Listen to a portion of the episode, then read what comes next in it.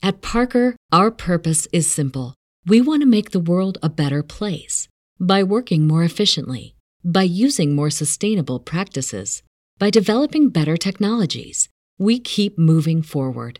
With each new idea, innovation, and partnership, we're one step closer to fulfilling our purpose every single day. To find out more, visit parker.com/purpose. Parker, engineering your success. What's the easiest choice you can make? Window instead of middle seat? Picking a vendor who sends a great gift basket? Outsourcing business tasks you hate? What about selling with Shopify? Whether you're selling a little or a lot, Shopify helps you do your thing, however you cha-ching. Shopify is the global commerce platform that helps you sell at every stage of your business. From the launch your online shop stage to the first real life store stage, all the way to the did we just hit a million orders stage. Shopify's there to help you grow. Whether you're selling scented soap or offering outdoor outfits, Shopify helps you sell. Wherever and whatever you're selling, Shopify's got you covered. Sign up for a $1 per month trial period at shopify.com slash try. Go to shopify.com slash try now to grow your business, no matter what stage you're in. Shopify.com slash try. This episode is brought to you by the Device and Virtue podcast. I'm Chris. And I'm Adam. On Device and Virtue, Chris and I argue about the wrongs and rights Christians face with technology in everyday life. From smartphones to evangelism chatbots. To that selfie stick Adam shouldn't have bought. It's nice. Subscribe at deviceandvirtue.com. This is Troy and Joel, and you are listening to Revive Thoughts.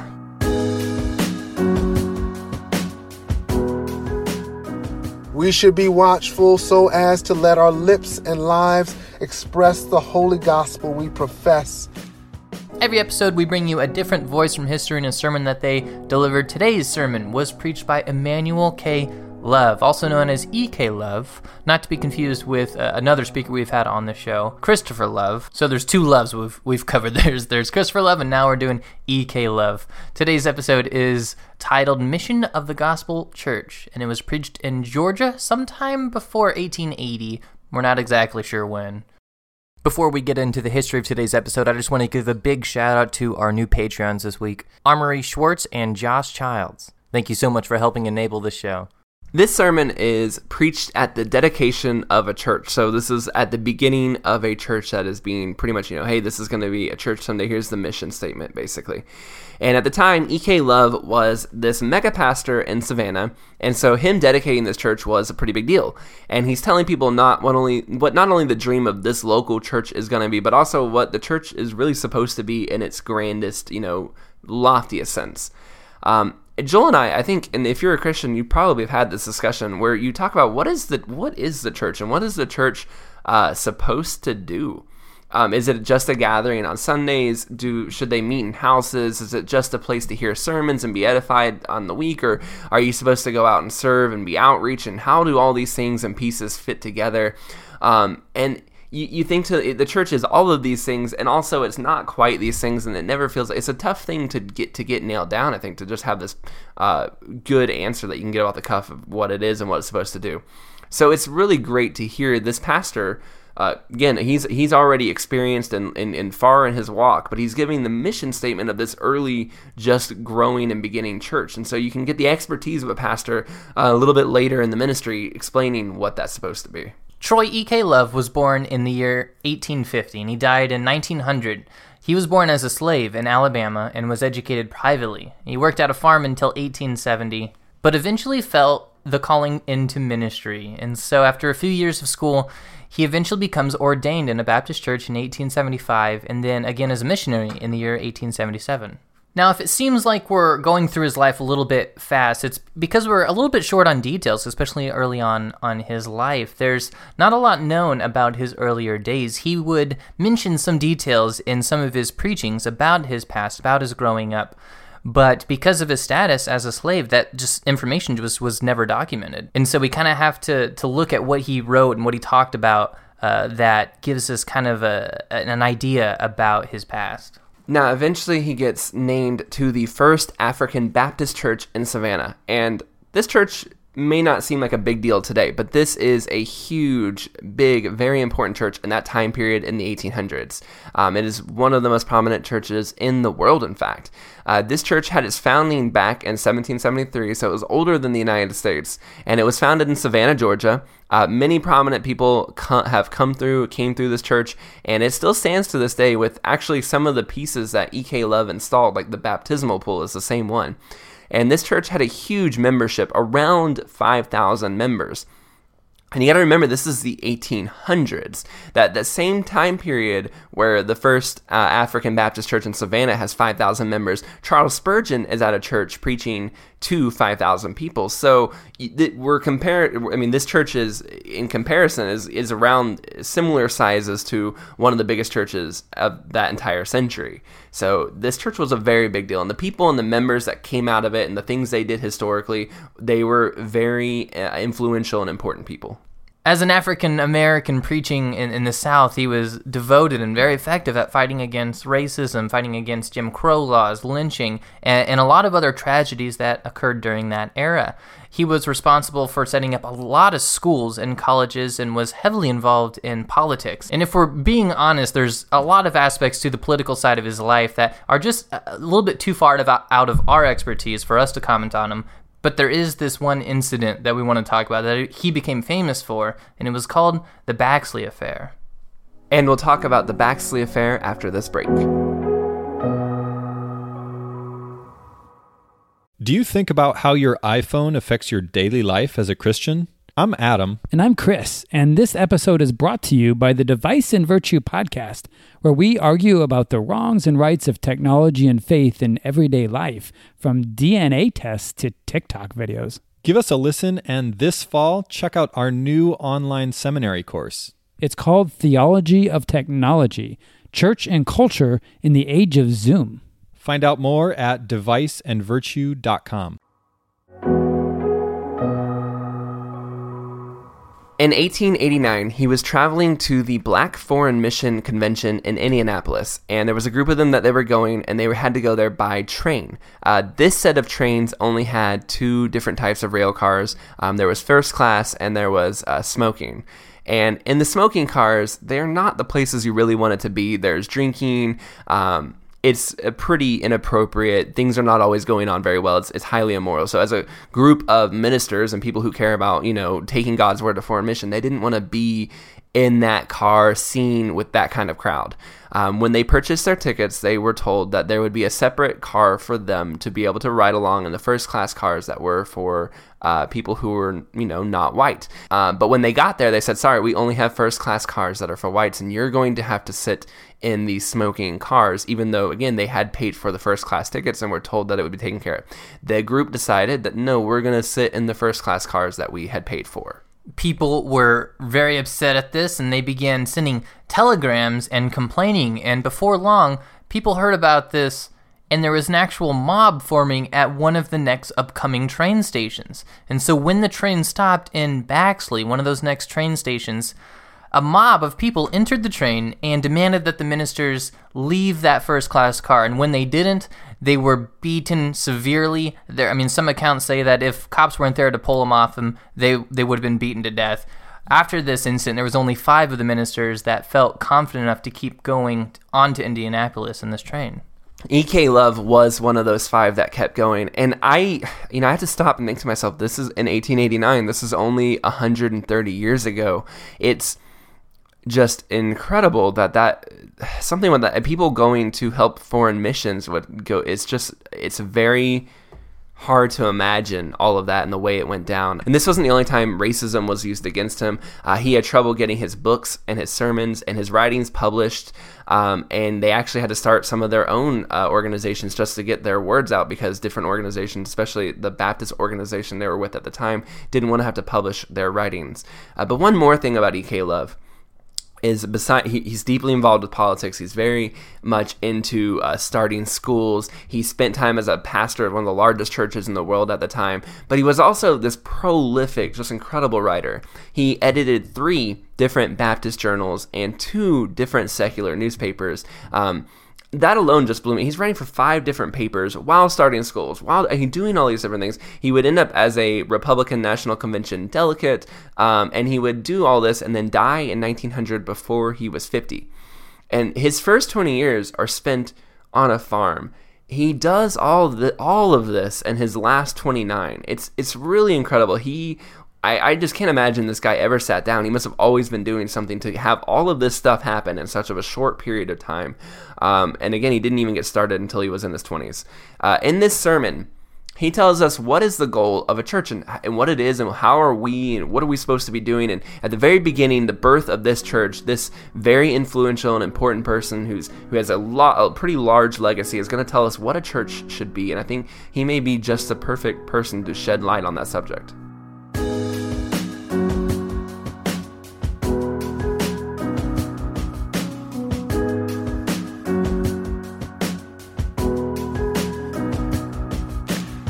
Mission of the Gospel Church by Emmanuel K. Love.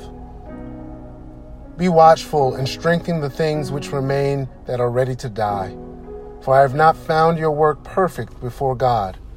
Revelation chapter 3, verse 2. The Gospel Church was established by the Lord Jesus Christ as an instrumentality through which the glad tidings of saving grace might be proclaimed to Adam's lost and ruined posterity. Through this medium alone, God has promised to work. The church is God's divinely appointed agency through which the world might learn Messiah's name. It is through this medium, the gospel church, that God graciously purposes to draw the children of men to his holy Son, Jesus Christ. This is the mission of her that came out of the wilderness dressed in her beautiful blood-stained garment, shining as bright as the sun, as clear as the moon, as beautiful as the stars, and as terrible as an army with banners. It is by her Christ like example and influence that guilty sinners may be brought to Him, the mighty to save. The mission of the church is a noble one. The gospel church should have a happy effect on the children of men. Since this is true of the gospel church, it follows that if she does not retain her integrity, dignity, gorgeous beauty, and heavenly purity, she will not accomplish the good for which she was established and will fall under the censure of her author. On the failure of the church to till the sphere for which she was established, the Savior is grieved. He most solemnly complains of her and threatens to visit her with severe judgment. The seven churches of Asia, save two, were the first recipients of this awful and grievous complaint. The church at Ephesus was rebuked because she held the doctrine of the Nicolaitans, which God declared that he hated. This idolatry in the church was very grievous. Notwithstanding, she had done some good things, she was not perfect. She had again left her first love. God gives her a fatherly admonition to repent, or he would remove her candlestick. The church at Smyrna was faithful in all things and received an admonition in the language of a father Be you faithful unto death, and I will give you a crown of life. The church at Pergamos, though she was praised for being firm in the faith and not denying his name, had yet something against her. She held the doctrine of Balaam and the Nicolaitans. The church at Thyatira was very charitable, and she did a great many things which were praiseworthy. Yet she was not perfect, for she had Jezebel, who claimed that she was a prophetess and was not, which was an abomination to God. The church at Sardis is solemnly complained of because she had a name to live up to but was dead. Churches should strive to live up to their names. They should do all the duties enjoined upon them. The church at Philadelphia has a pleasing record. Oh, it must please God for churches to strive earnestly to fill the sphere for which they were designed. Such churches cannot fail to exert a powerful influence in the world. In such churches, God delights to make his home. The work of the church is a holy one. The church at Laodicea has a heart-rending record. She was neither cold nor hot. Because she was neither God declared that he would spew her out of his mouth. With these facts before us, how applicable are the words of our text? We meet here this afternoon to dedicate this house of worship to our God. Dear brethren, the thoughts that claim our, our attention are as follows. First, the fatherly admonition in the text be watchful. This is not only a duty of the church, but of every Christian. We should strive to live circumspectly as would become followers of the Lord Jesus Christ. The gravity of this admonition will be more forcibly felt when we consider that it falls from the lips of him whose eyes never sleep and who knows Satan from the beginning and therefore best sees the necessity of giving such a command. We will see more clearly the importance of this admonition as we follow along the channel of thought. Number one, be watchful internally. The mind is a door to the soul. When the mind is corrupted, the soul will soon be. They are so intimately and separably connected that if one is defiled, the other will inevitably be corrupted. We should be watchful, therefore, as to what enters our minds, since the soul is more surely affected by it. We are called upon to be watchful as to what enters the mind, since Satan acts upon the mind by which he means to reach the soul. It is this precious and eternal substance around which should be placed every safeguard possible. The reasons are obvious when we contemplate for a moment what the soul is. It is a portion of God and man. It was for this reason that the Lord Jesus left heaven, veiled himself in human clay, suffered, bled, and died. It was for the soul I saw one hanging on a tree in agonies and blood. The soul was purchased at a great price. It required heaven's dearest gift. The love that the Lord Jesus manifested for his church is unspeakable and full of glory. It was for the soul that our dear Savior, we see you bathed in tears and weltering in your blood. There are small evils which, when accumulated, make a stronghold upon the soul and tend to pollute it. We cannot be too careful with what our minds are filled. Drops by drops make the ocean, and little grains of sand make the land. These little parcels of evil may, if not watched, come in unobserved. The soul may gradually fall from its first love and be made to cry, Where is the blessedness I knew from whence I first saw the Lord? Be watchful also of your affections. Nothing needs more watching than your affections, which should be continually set upon God. It is to this portion of man that the language of the poet is so admirably adapted. Hark, my soul, it is the Lord, tis the Savior, hear his word. Jesus speaks and speaks to you. Say, poor sinner, do you love me? How often do we find that our affections are set too much on the things that are perishable, things that are not pure and holy? And when once they get a stronghold upon us, what efforts are required to get rid of them? To this, brethren, I cannot too earnestly invite your attention. It is at this door that the Lord Jesus stands and knocks. We are commanded by the blessed Savior to watch and pray unless we enter into temptation. Our minds are too much disposed to wander from God. Grace too often decays and comfort dies, leaving our heart in pain.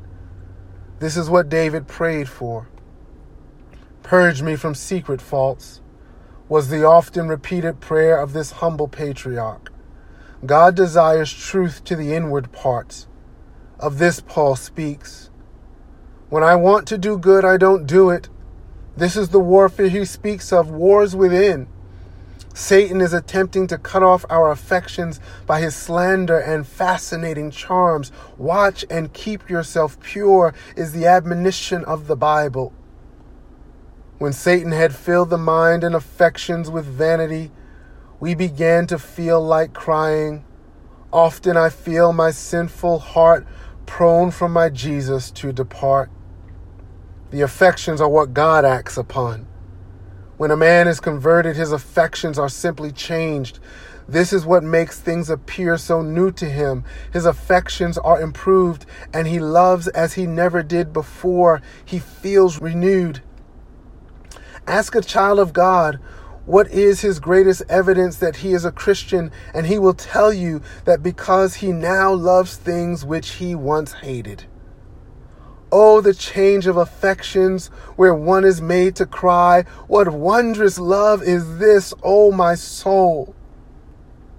For this angels in heaven rejoice, because the poor sinner loves as he never loved before. This joyous love is unspeakable and full of glory. We hope the importance of watching the affections is clearly seen.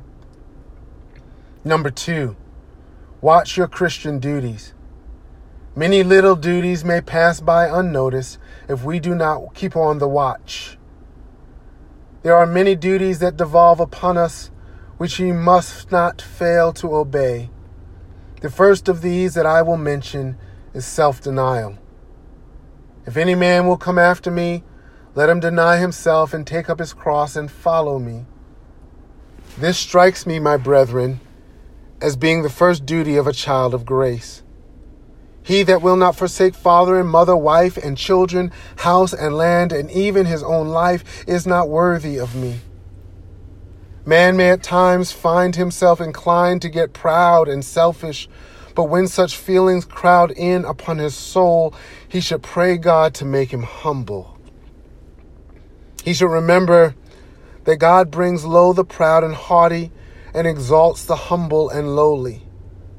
When we get puffed up and higher in mind than becomes disciples of Jesus, we should not forget that it is our first Christian duty to deny ourselves. We should watch those inclinations which tend to make us think more highly of ourselves than we ought. They are they which endure our Christian influences. Never, my brethren, has there been a church or people who promoted themselves that God did not bring low. Let a church forget that God is her helper and fall into condemnation and the snares of Satan, and great is her fall. Let the church forget that the Most High reigns, and you will see one without power and influence. You will see one that is dead to every good work. Another of our duties is prayer. How delightful is this duty!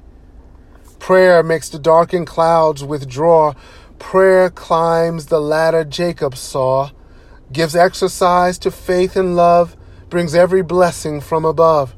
Restraining prayer, we cease to fight Prayer makes the Christian armor bright, and Satan trembles when he sees the weakest saint upon his knees. It is this music of prayer that God loves to hear, and praying souls he will crown. Christians should love to pray. Prayer is a medium which brings man into alignment with his God. At a throne of grace, soul communes with soul. God the Creator communes with man, his creature. Prayer is to the soul what water is to the system. The animal life is sustained by animal food, so is the spiritual life by prayer.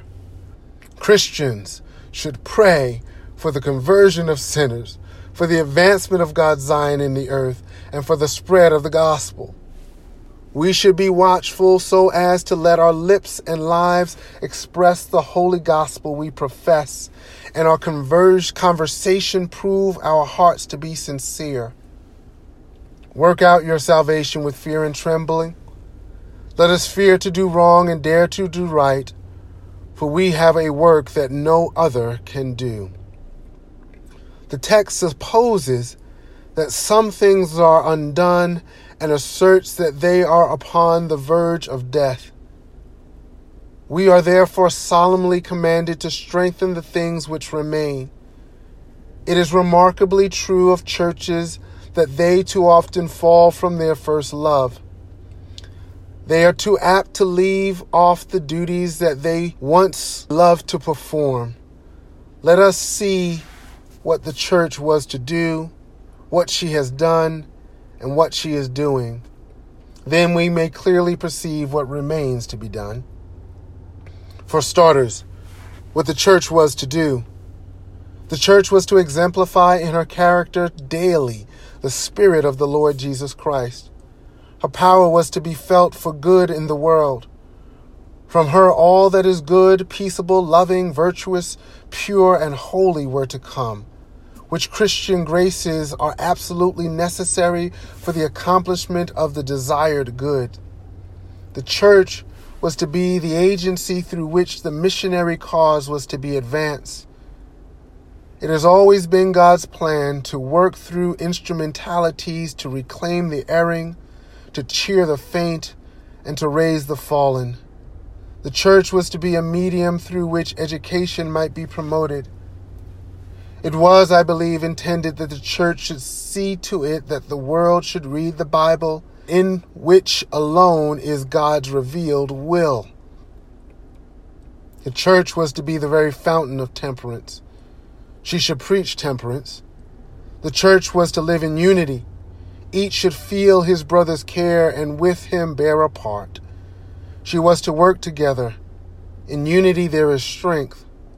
The church was to protest against sin in every shape and form and send the gospel to the perishing millions of the earth. The church in her early ages spread the gospel, notwithstanding she came through many horrible and bloody scenes. When we look back and see the rage of persecution against the early church and think of the countless number of Christians who suffered martyrdom for the truth they believed and preached, we can but rejoice at her triumph. All the power of the papacy could not prevent her final spread. The finger of God was in the matter, making it graciously result in the salvation of many precious souls. The brethren, wherever scattered, proclaimed the good news, preaching salvation only through Jesus Christ. They established churches wherever they went.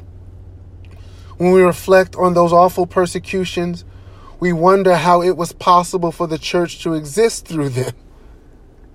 Then it is that by faith I fancy I see a hand rent and torn, in which is a blood-stained banner under which the church marched.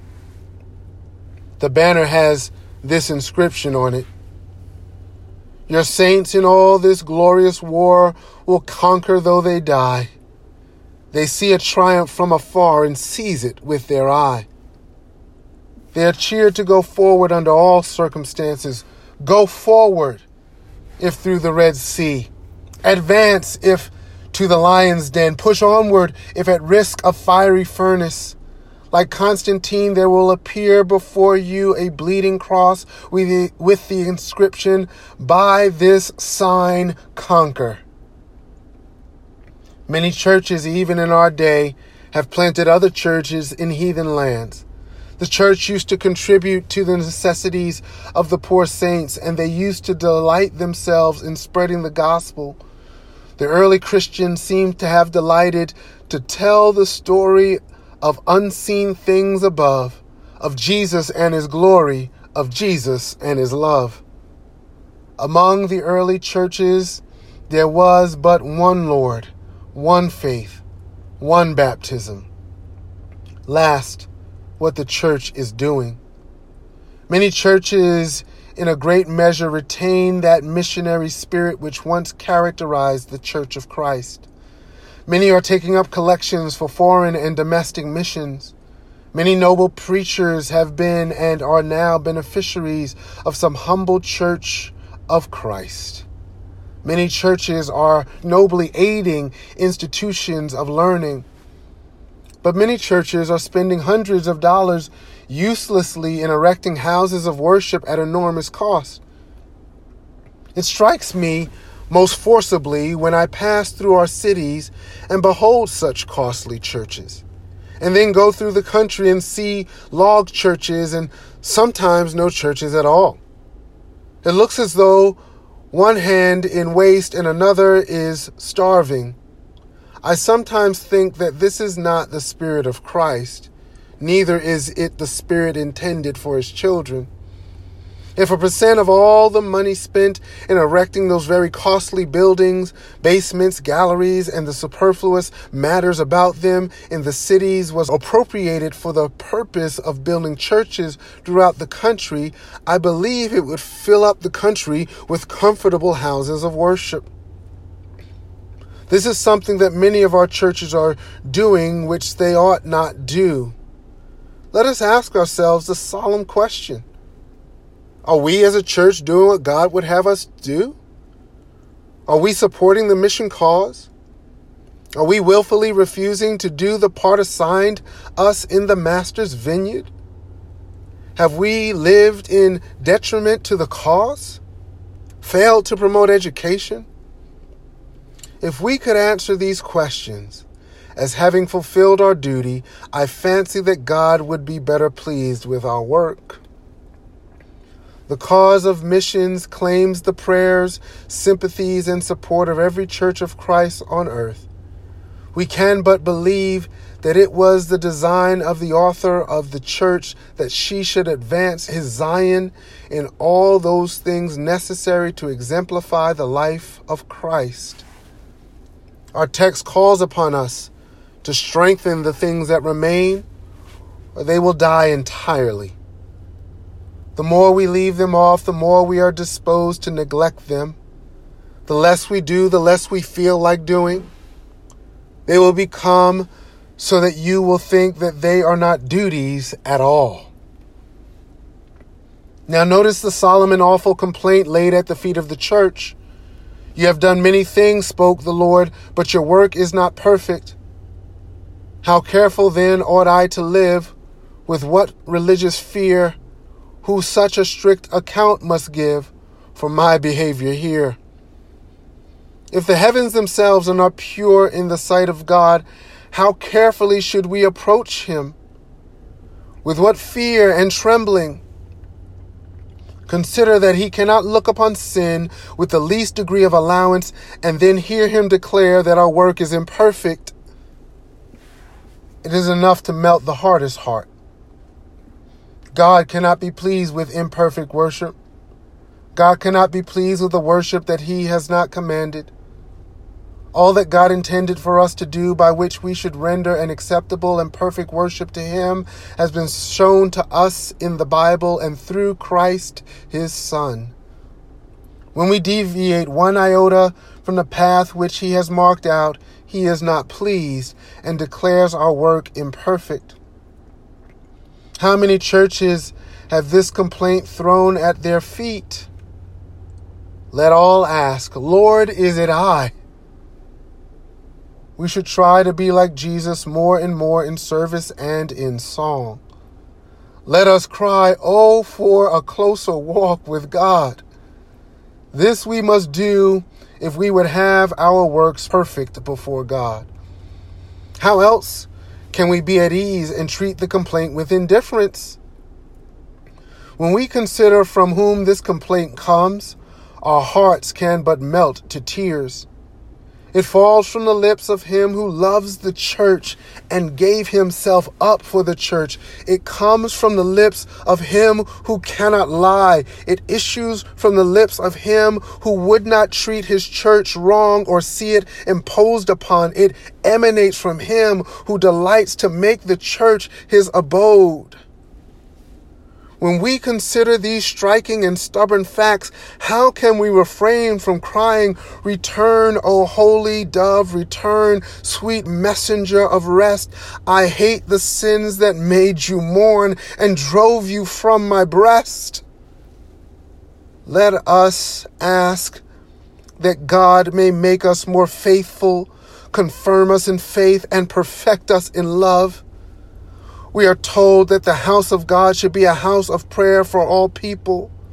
When Solomon had finished the temple, he dedicated it to God. The church should have a house of worship. We have been speaking so far of the members who are the church. We will now speak very briefly of the church house. The Bible tells us not to neglect the assembling of ourselves together. We should therefore have a house in which to do this. It is our duty to build a house for God. If we should refuse to do this, hear him ask, Where is the house that you built for me? We should dedicate our houses wholly for God. Panoramas and other worldly things should be kept out of the house of God, as it was certainly not erected for them. Many a wicked announcement has been made in the church. This was not the object for which the house was built. In many places, the church house is a kind of post office, which is not its design. We would, with all our soul, oppose a political meeting in the house of God. We now, dear brethren, dedicate this house wholly to our God who delights to receive offerings at the hands of his children.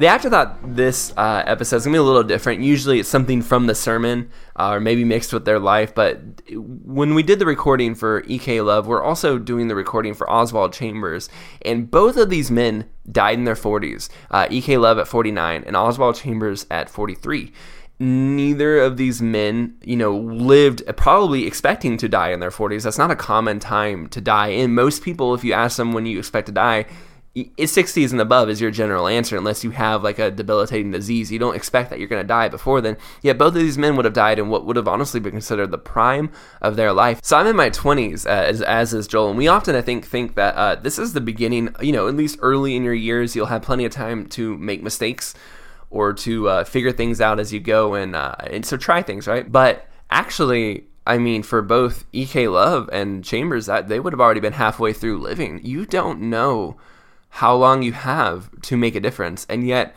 even though these guys had shorter lives, they made a huge and profound impact because they stayed very busy and they constantly were working on the things God had in front of them. And I think for me, as I think about these two men and what they did, I just want to make sure that I'm living that same way where I don't just kind of go, oh, I'm in my 20s. I got plenty of time to do things for God later. No, you know what? I don't actually have any proof that I will make it past 43 or 49. And this might be the halfway point of my life. And if it was, how would I want to live different to make sure that the rest of this life was glorifying God with every moment of it?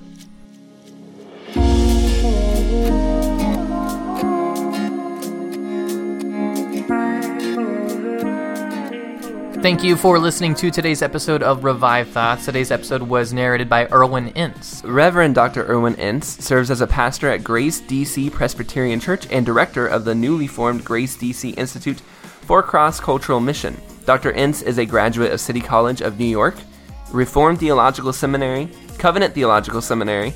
He has contributed to the books Heal Us Emmanuel, A Call for Racial Reconciliation, Representation, and Unity in the Church, and another book, All Are Welcome, Toward a Multi Everything Church. He has another book coming soon with InterVarsity Press entitled Beautiful Community Cultivating the Life of Unity and Diversity as God's Image. He and his wife, Kim, have been married 27 years and have four children.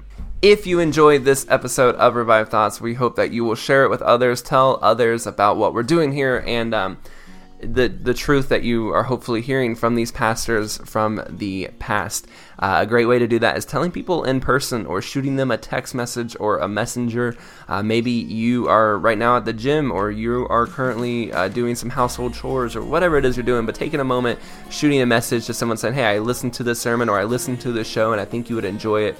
Uh, and also make sure to subscribe. We have a lot of people who come in, they listen to an episode, they enjoy it, and then they never come back. And if you subscribe, you can get new episodes every single Thursday. Lastly, we recommend that you follow us on Facebook Instagram, Twitter, where you can hear uh, not just the sermons on a weekly basis, but find great quotes, find videos, all kinds of stuff that we do in between uh, the episodes that we can share with you during that time. And it's also great to share us on Twitter and Instagram and Facebook and stuff like that too. Thank you so much for listening. This is Troy and Joel, and this is Revive Thoughts.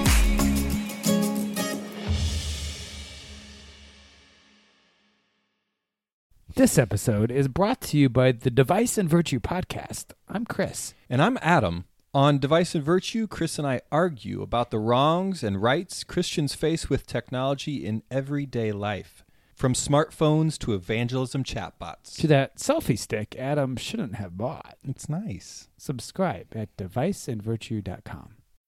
When you need mealtime inspiration, it's worth shopping Kroger, where you'll find over 30,000 mouthwatering choices that excite your inner foodie. And no matter what tasty choice you make, you'll enjoy our everyday low prices, plus extra ways to save, like digital coupons worth over $600 each week. You can also save up to $1 off per gallon at the pump with fuel points. More savings and more inspiring flavors make shopping Kroger worth it every time. Kroger, fresh for everyone. Fuel restrictions apply.